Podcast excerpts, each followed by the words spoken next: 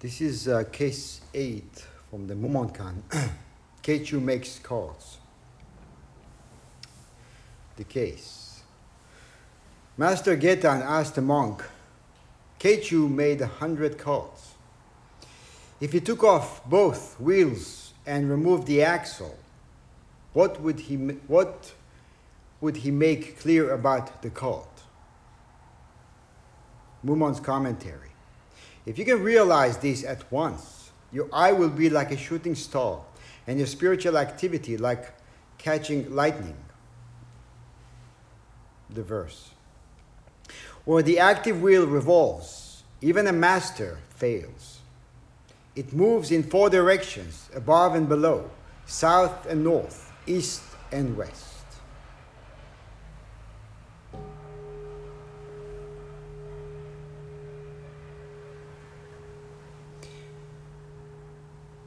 Master Getan was an 11th century Chinese Zen master in the Rinzai lineage, and the Dharma grandfather of Mumon, who compiled this collection, the Mumonkan. In this case, he brings up a story about a cult maker, a known cult maker by the name of Keichu. He's known as a master craftsman, made magnificent cults with 100 spokes on each wheel. And Getan says, take a close look at this amazing work of art of, and craftsmanship. Now, remove the wheels and the axle. What do you see? What is left of this magnificent work of art, craftsmanship? Sekida says that in this analogy, your body is the wheels and your brain is the axle, which is true. But how do we understand that? How does analogy work? Or does it? Now, the power of koans is found in its ability to point directly to the heart of the matter, to our true nature, pure and naked reality. But the danger with, of working with koans is our tendency to try to figure things out through analytical, conceptual process. And this case is actually a great example of how a koan can push us deeper into perpetual way of thinking or free us from it. It raises the tendency. In fact, that's what we are most comfortable doing. Even when we get frustrated, we still go back to that process thinking, well, maybe I did not think hard enough. Or maybe I'm not seeing something in the details. Which may be true. But it's not, breaking through is not, has nothing to do with realizing I have a small hammer, I gotta go get a bigger one to smash through. It actually has to do with completely putting down all those tools we are used to using or we, we rely on. All of them down. And then asking, is there another way? Is there another way to hear those words? No, Getan is talking about a cult, a house, a dog, a person, or anything else we perceive through our senses.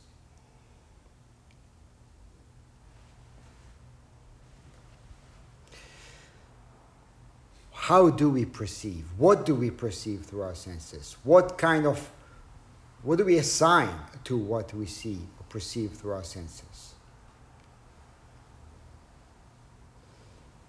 So he's asking when you take away everything that makes you yourself what will then be obvious? How do we do that? How do we put aside ourselves? Well, then who will be looking at something else, right? What will then be obvious? Well, who is asking the question? What will then be obvious? And who will answer it? Not that there is no way to do that, but it has to do with transcending something. The last Sunday, we held a, our first book study session on the Diamond Sutra. What I want to do today is go back to a fundamental teachings of this sutra and try to open it up, unpack it, shed some light on it using this koan. So if you remember in the third chapter, the Buddha said to Subhuti that the practitioner of the way who creates the perception of a self, a being, a life, or a soul, cannot be called a practitioner or bodhisattva as he said it. What does it mean to be a practitioner? What does it mean to be a bodhisattva? Literally, bodhi means awakened, sattva, a person, a being. So put together, literally, bodhisattva refers to a person who has taken up the resolve, intention to live an awakened life. What is an awakened life? Do you know anybody who says, I sleepwalk through life? Do we know anybody who would say, I am not awakened to my day to day activities? Not too many. Everybody. Right? Of course, I am awake, conventionally speaking, right? We wake up in the morning, we may doze off here and there, but for the most part, we're kind of aware of what's happening. So are we all awakened? What does it mean to awaken to the way? To awaken to who we are, what we are. And because most people don't give it a second thought, When you ask, they will say, Of course. Yeah, I wake up in the morning and I stay awake for most of the day.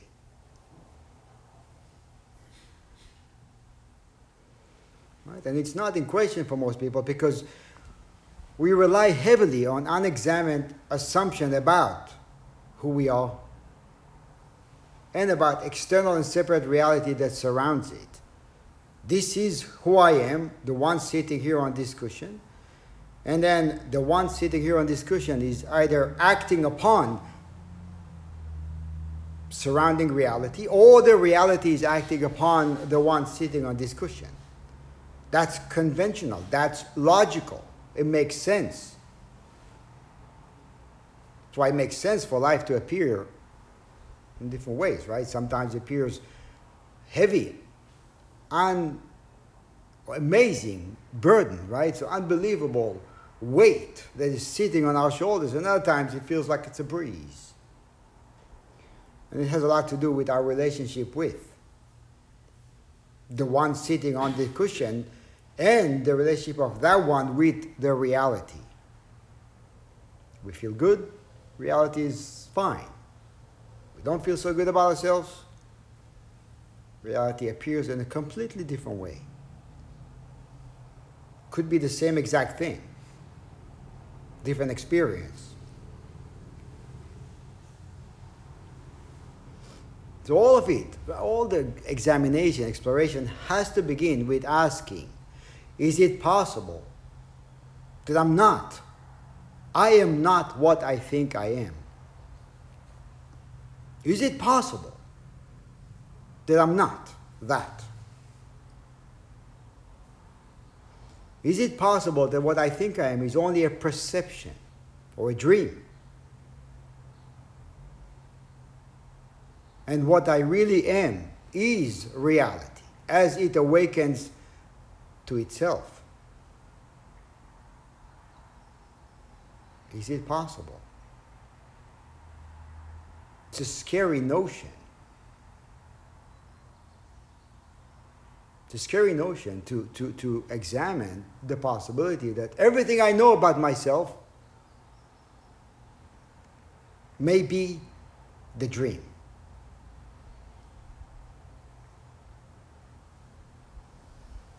When I take that away, what's left? That dream is solid, it's strong, it's powerful. It's everything we do. It's what drives us when we wake up in the morning. It's what drives our emotions.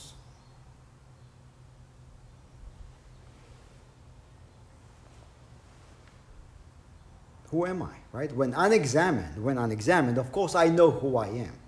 Ask anybody, they'll tell you. They'll tell you even if you don't ask. Of course I know who I am. In fact, we tell our story not so much in describing the story, but in acting it out through our emotions, through anger, through defensiveness, through holding on to opinions. That's how the story is being told. That's how our lives tell the story. So, of course, I know who I am, and I have many details that corroborate that story and prove it.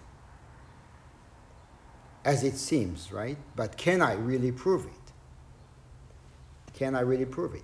So when we examine, as we do, as practitioners, we start to examine, we start to realize that it's actually not so solid as it seems. Not that it goes away when we realize that it's not so solid, but it's essential. First step. And first step doesn't mean the first time we decided to embark on the path. It actually means today. It is first step. We are beginners. If you think otherwise, put that thought aside. We are beginners. Because whatever we have realized up to this point has to be let go of, and we have to realize again and again and again and deepen that realization. Or as you would hear often in Zen, spit it out quickly. Spit it out because you think you have realized. You think you have realized. How is that forgetting the self? He doesn't care, the self, what you assign to it, as long as you assign something.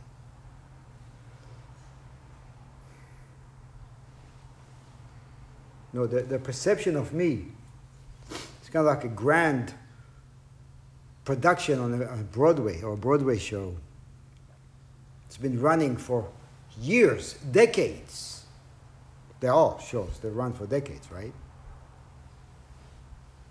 the characters change. The show must continue. But unlike a standard Broadway show, this one is more like a family business. Right? That, that is passed on from generation to generation. It's like we own a theater that was given to us by our parents and was given to them by their parents. Go very far like that.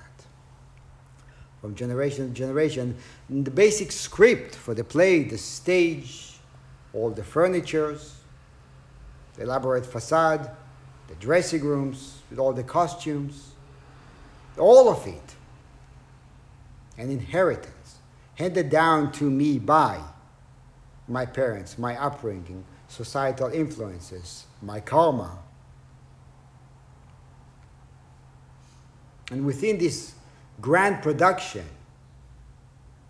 I am the producer and the main character, general manager, president. And I'll decide who to hire and who to fire. Because I know. It's in my blood, passed down for my parents. Of course, I know. And as long as I am on the stage, the role, my role, is clearly chiseled and defined. And the script, perfectly memorized, perfected for years. Maybe I play the victim, maybe the perpetrator. Maybe my character is of high intelligence, maybe no intelligence. Maybe I'm stupid because that's in the script. That's what I was told. It's in, in the inheritance papers. The loser, the winner, the one that succeeds, the one that fails. And which, which role my character is playing on this stage is actually not as important as what am I right now getting out of it? The role is a given, it was given. So there's nothing we can do about that. But what am I getting out of it now? What keeps me on the stage? Without asking these questions, I will pass that production on to next generation. And the simple answer is I get to know who I am. That's what I get out of it. I get to know who I am. And I need to know who I am. That's the assumption. I need to know who I am. If I didn't, I wouldn't stay on the stage. You close those.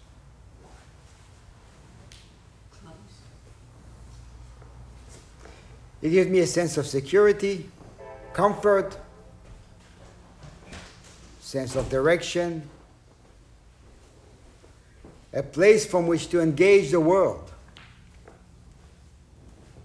a sense of familiarity, and definitely a sense that this kind of knowing comes with all these benefits.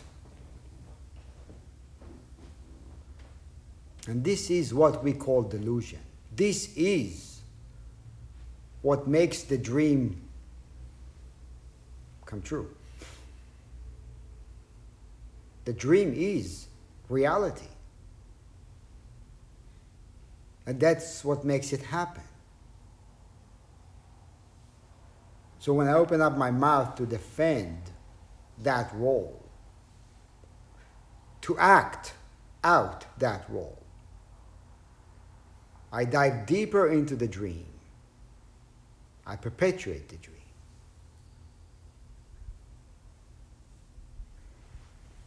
So the first step of spiritual awakening begins by be- with becoming aware that we are asleep, that we are perpetuating a dream. While we sleep, the ongoing production is based on those details on me and my story.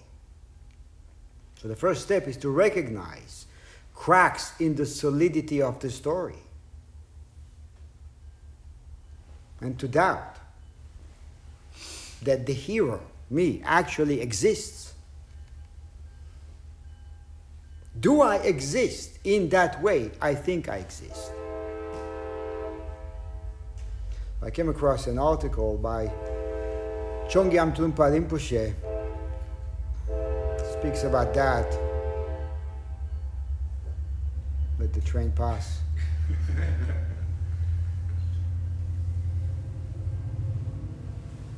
He says, basically speaking, we're not born. We don't exist. If we are unborn, if we were never, if we were never give birth to ourselves, how is it possible that we are here? We are here, right? What is this thing sitting here on a cushion? We might say, literally, I was born from my mother. And psychologically speaking, I seem to have, a pre- have preconceptions of things.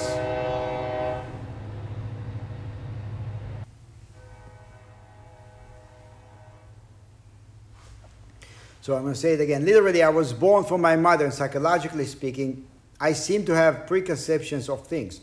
Ideas are born in my head or my heart, and I'm executing those ideas in my life. But who said that? That's the point. Who is actually talking about those things? Who is questioning those whole, this whole idea? Who is asking the question? The questionnaire, of course. But who is the questionnaire? Or rather, what is the questionnaire? If you look back and back and back after and after and after, it is like overlapping onion skins. You approach outer space and you find that nobody actually said anything at all. It was just a little burp. Somebody burped, which was misunderstood as language. Then, after that, somebody said, I beg your pardon? And then somebody said, Oh, of course, I'm sorry, I burped. That cosmic burp, or cosmic fault, he says, was an accident, a complete accident, unintentional. And that is what what's called the origin of karma. Everything started on an accidental level. Everything, everything is an accident. So the accident, like that's the end of quote. The accident or the error has to do with creating perception of a self, a being, a life, and a soul. Which appears to be acting upon reality or reality is acting upon it. And when we create a perception of self, we give birth to three modes of being like, dislike, indifference. And life, people, circumstances are reduced to fit in one of those three categories. Right? Either I like, I don't like, I don't care. That's it we actually reduce ourselves and our lives to one of those three boxes. sad. It's sad. We get so irritated so quickly. Or content. Right? Or we don't care. It happens so quickly. And we actually believe that this is representing uh, reality as it is. Why? Because I don't like it. That's why it must be like so. And has to change to what I do like. How small minded are we? No, how great are we to be so small minded? Right? How great are we to succumb to this small mindedness? That's the question. Right? So when, when the Buddha asks Subhuti, is the space to the east measurable? To the west? Can you measure that? Up? Can you measure that? How can you measure? Well, based on what I like. Easy, right? I can measure, I can judge, I have standards. And you don't fit my standards today. Try again tomorrow. You, whether it's a person, situation, whatever, it doesn't fit the standards. So I will throw you away rather than throw away my standards. Rather than look at my standards, I will look at you and say, Well, I don't like you. I'll fire you and hire somebody else for the production because I own the production. There's nothing you can do about that.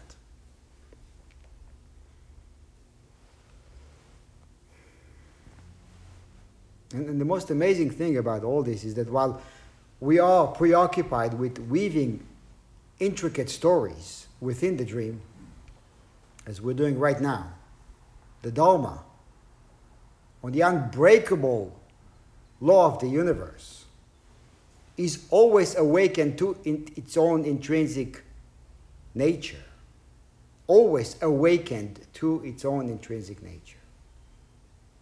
That's not in question. We dream within an awakened reality.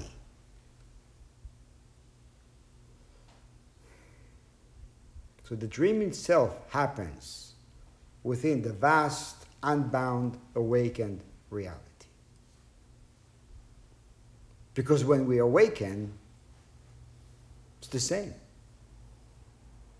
It doesn't change because we awaken.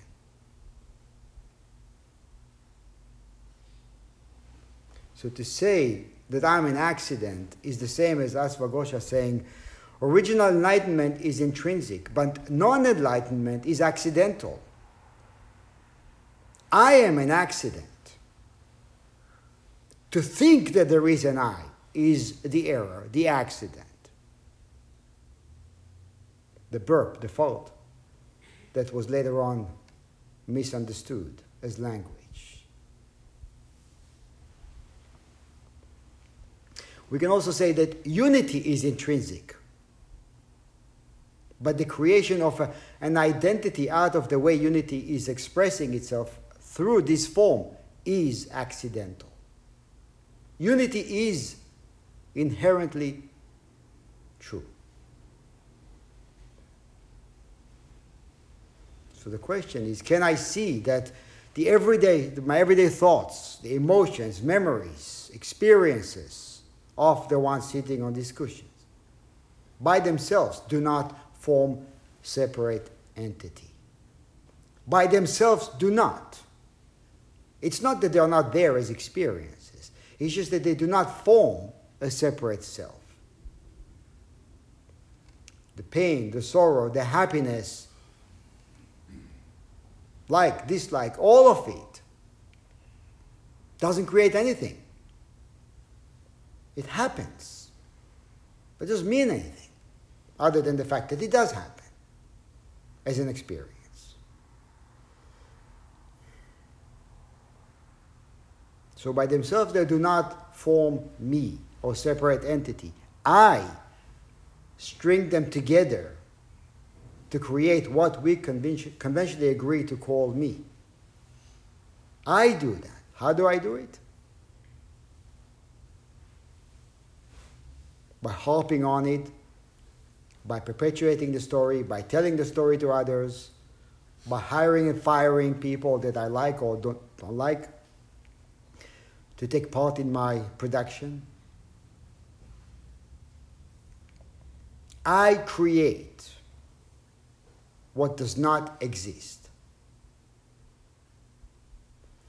One of his talks, Thich Nhat Hanh uses a flower. He actually picks up a flower and holds it. And he, and he tries to shed light on, this, on the fallacy of a perception of a separate entity. And he says, a flower, this flower, is made of non flower elements. We can describe the flower as being full of everything. There is nothing that is not present in the flower. We see sunshine, we see the rain, we see clouds, we see the earth. We also see time and space in the flower. A flower, like everything else, is made entirely of non flower elements. What you can't find in the flower is a flower. It's not that there's no flower, it's just that what makes a flower a flower is not, has nothing to do with the flower. Everything appears in that flower. He says the whole cosmos has come together in order to help the flower manifest herself. The flower is full of everything except one thing a separate self, a separate identity. The flower cannot be by herself alone. The flower has to interbe with the sunshine, the clouds, and everything in the cosmos. If we understand being in terms of interbeing, then we are much closer to the truth. Interbeing is not being and it's not not being. Interbeing means being empty of a separate identity, empty of a separate self. And he's talking about us. Well, he's talking about everything, right? Same with us. He actually does go on to talk about a person that there is a lot in that person except for a person. Because there is the mother and father, there is the food, there is everything else that, the per- that made possible for this entity to show up, this form to appear. This form would not appear if it wasn't for everything else. So this form is already everything else. Actually, nothing but everything else. Now I return to oneness, is now I rest in the realization, in the understanding that I am not what I think I am. I am not what I think I am. So Keichu in this in this koan used, or the, the story that he's telling in this koan, he used a hundred, hundred spokes and an axle to create beautifully crafted cards. But when you take away the elements that form what we call a card, what is being removed and what remains? So you can think of it as you yourself. You use thousands of intricate thoughts, emotions, experiences, and memories to form a fixed and well defined identity you call yourself. But when you take away all these details, the question is what is lost and what remains? Was there anything? Is there anything there? Fixed. Is there anything fixed in that? Is there an identity in all those details? If there is, where is it? If it's lost, how could it be lost if it wasn't there to begin with? Where is it? No, to take away, as he says, to take away does not mean to deny or reject experiences. Actually, anything, right? In this context, taking away means to recognize the dynamic and interconnected nature of the details we clump together to form a cult, a self, or anything else. To see that it is dynamic, it is constantly becoming, changing, moving. It is not possible for it to form a fixed you. It's not possible. Just examine, look. This is where we have to put the assumptions aside, right? The assumption that there is a fixed sense of self, a fixed me. There is a fixed sense of self, but there is, is there something there that can be not moving, not changing? So all that's being removed is an idea of a static or fixed appearance, whether it is encountered as a sight, sound, scent, taste, tactile sensation, or thought. Essentially, all appearances lack fixed and independent nature.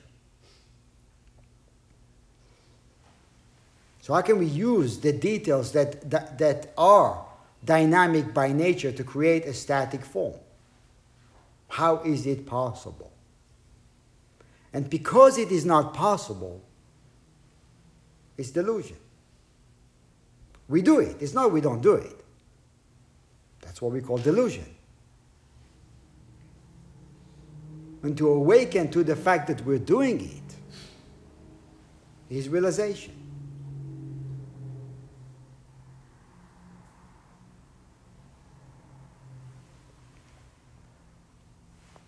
In the commentary to the Diamond Sutra, Bill Porter said, says, there's the Red Pine. Objects are manifestations, mirages, or signs of things that never quite appear in their entirety, because none of them is ultimately real, but only perceived to be real. When we perceive a person or a thing, we perceive something that, that exists in space and time as a combination of visual, auditory, olfactory, gustatory, tactile, and cognitive elements. But upon closer analysis, each of these elements turn out to be constantly changing and impossible to isolate from the other elements. Thus, nothing is real. Still, we can't let go of the larger, supposedly unchanging entity that we imagine exists somewhere beyond the horizon of our sensor, sensory faculties. And yet, such an entity never quite appears. But the reason that it never quite appears is because it is an illusion whose reality we extrapolate by combining elements that are by themselves no more real than the illusion to which they contrib- contribute.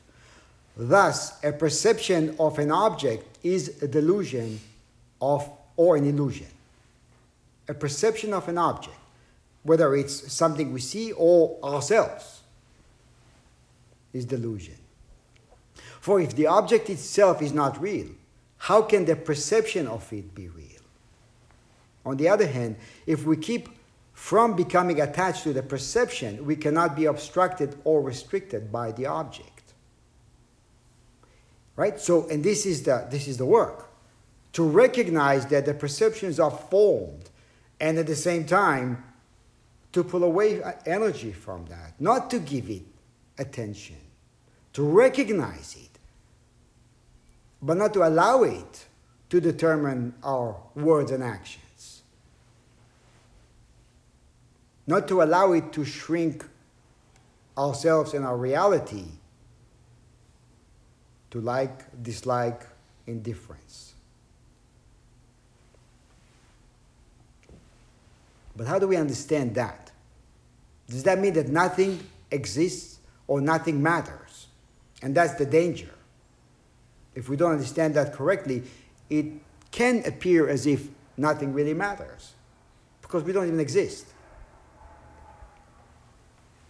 So, in reference to, to the question Gettan is raising in this koan, Shibayama says, literally, this question may be interpreted as follows Keichu made a cult by putting together various parts. Now, if all these parts are taken away, and the very shape of the cart is gone, what will become of it?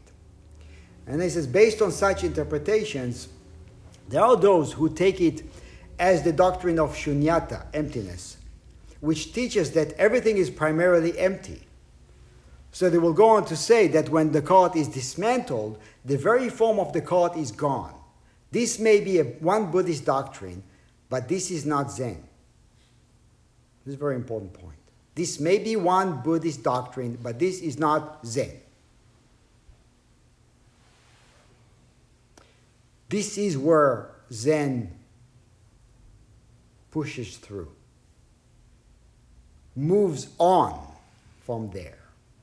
Not that it's not important to understand emptiness or shunyata. How do we understand shunyata? How do we not get trapped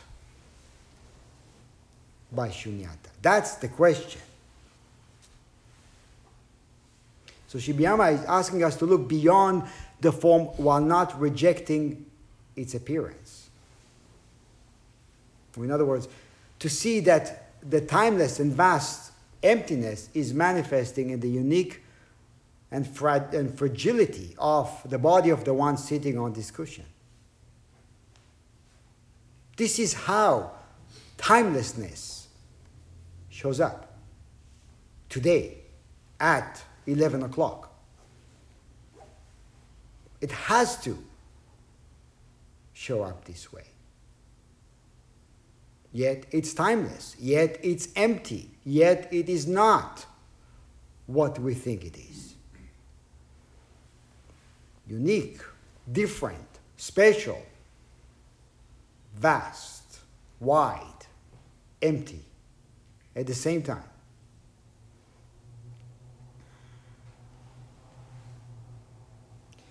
Yamada Koun writes In contemplating the empty if infinite, Buddhism has two approaches. One way is to understand that everything is empty by means of analysis. The other way is to realize that everything is substantially empty by means of experience. Because if we intellectualize that, we get trapped by what we do. Because we intellectualize it, we get trapped.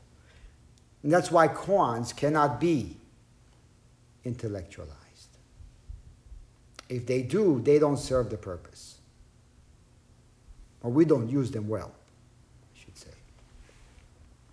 And then he says, we have two Japanese poems which provide an interesting contrast to explain those two approaches.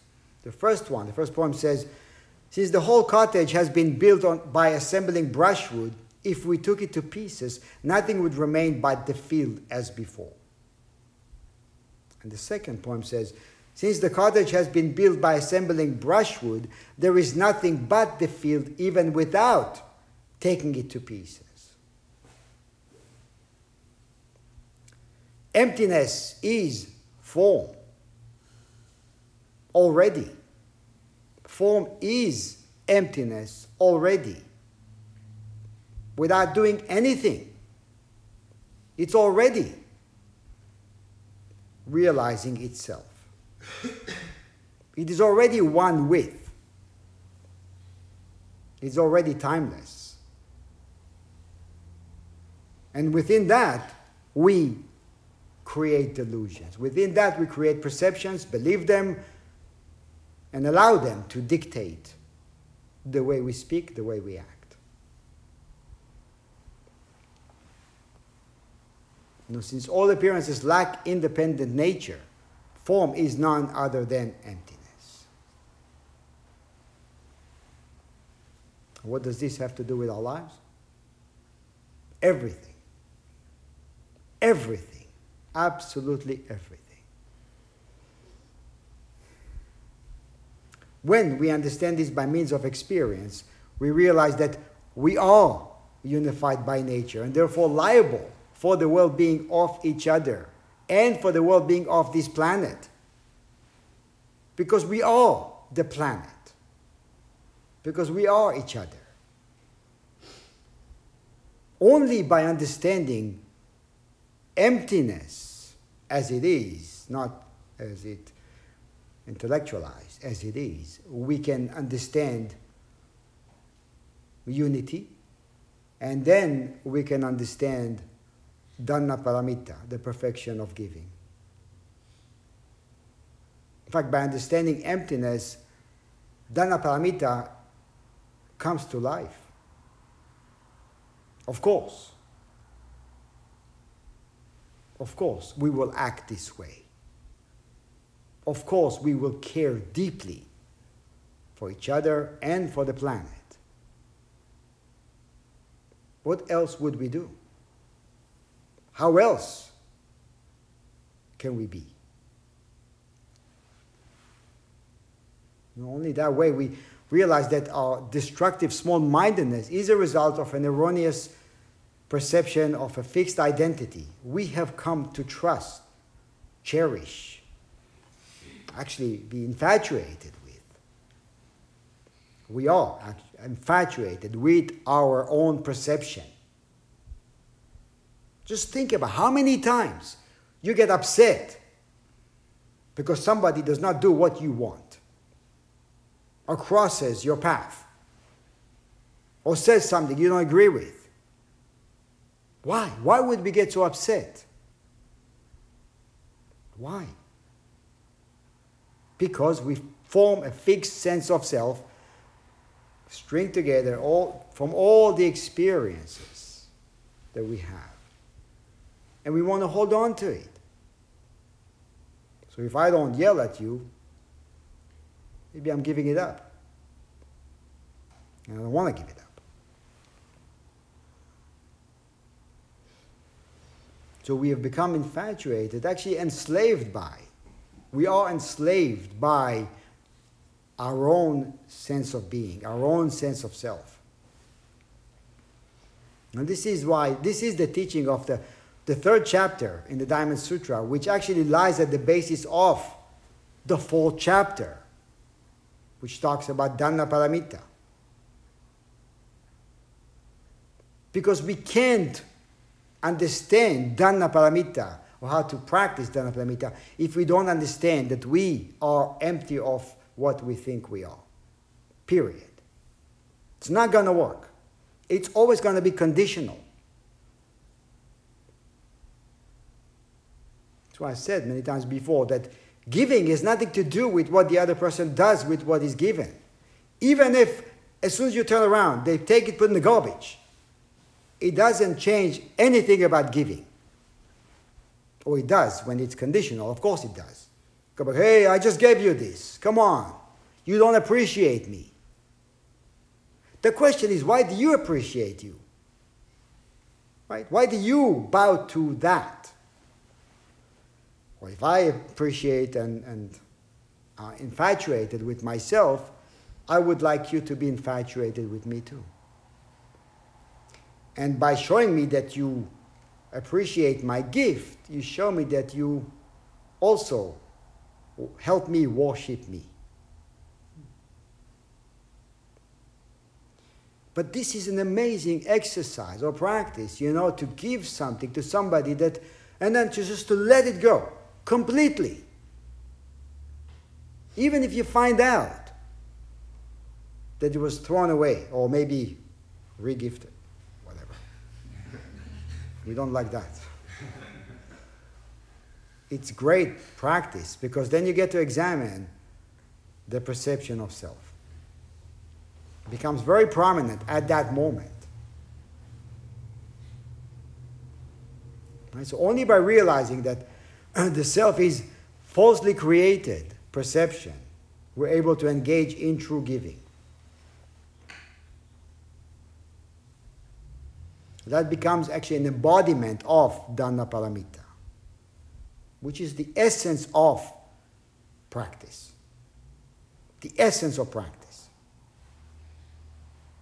That's how Zazen is actualized.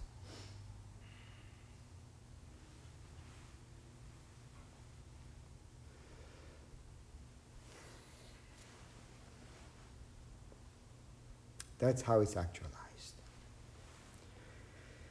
I'm going to add with uh, Bodhidharma. You, you remember that. You may remember that from the book study last year he said in his outline of practice, he said, since what is real includes nothing worth begrudging, we give our bodies, our lives, and our property in charity without regret, without the vanity of giver, gift, or recipient, the, three, the triple emptiness, and without bias or attachment. To get rid of obstructions, we teach others, but without becoming attached to appearances. Thus, while we ourselves practice, we're able to help others as well as to glorify the path of enlightenment. And as with charity, we do so, we practice charity with others while practicing the, the other five paramitas, right? Because charity, as you remember, or giving, Dana Paramita, is standalone paramita that is representing all the other paramitas. But while practicing the six paramitas to eliminate delusion, we practice nothing at all. And this is what, what is meant by practicing the Dharma. So the giving, the ultimate giving, is the giving of the perception of a self. And from that, life itself becomes an embodiment of giving.